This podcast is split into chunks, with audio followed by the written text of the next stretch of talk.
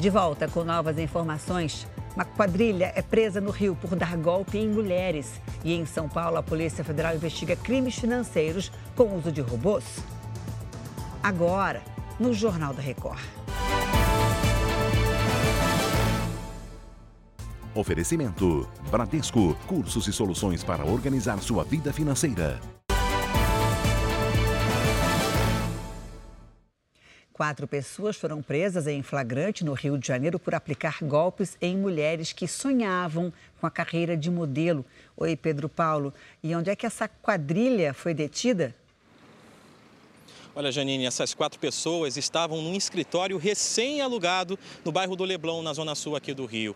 As vítimas eram mulheres de 40 a 80 anos que pagavam até R$4.000 pelos serviços de agenciamento e ensaios fotográficos.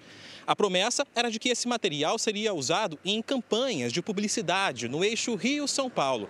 Mas as fotos nunca eram entregues às candidatas e os funcionários da agência sumiam.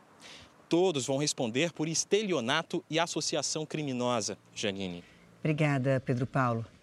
A Polícia Federal fez hoje no interior de São Paulo uma operação contra fraudes financeiras. Os crimes serão praticados por meio de robôs de investimentos e operações de câmbio não autorizadas. O Yari, como é que funcionava esse esquema?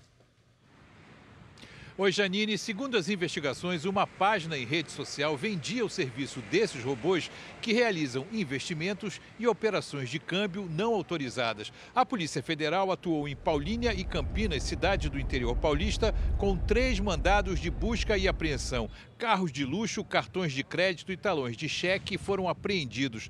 A investigação começou em fevereiro deste ano. Ninguém foi preso. Ainda. Janine. Ainda. Obrigada, viu, Ari? Uma CPI vai investigar a manipulação de resultados em jogos de futebol. A comissão foi instalada hoje na Câmara dos Deputados. Vamos a Brasília com a Mara Mendes. Oi, Mara, boa tarde aí para você. O que já se sabe sobre a CPI? Oi, Janine, boa tarde. A Comissão Parlamentar de Inquérito terá como presidente o deputado Júlio Arcoverde, do PP do Piauí, e vai durar 120 dias. O requerimento de abertura da CPI foi lido em abril pelo presidente da Câmara, Arthur Lira. A comissão acontece em meio à investigação do Ministério Público de Goiás, que apontou que atletas eram aliciados para receber punições em partidas. 8 jogadores investigados no esquema foram suspensos pelo Superior Tribunal de Justiça Desportiva. É com você, Janine. Uma vergonha isso, né? Obrigada, viu, Mara?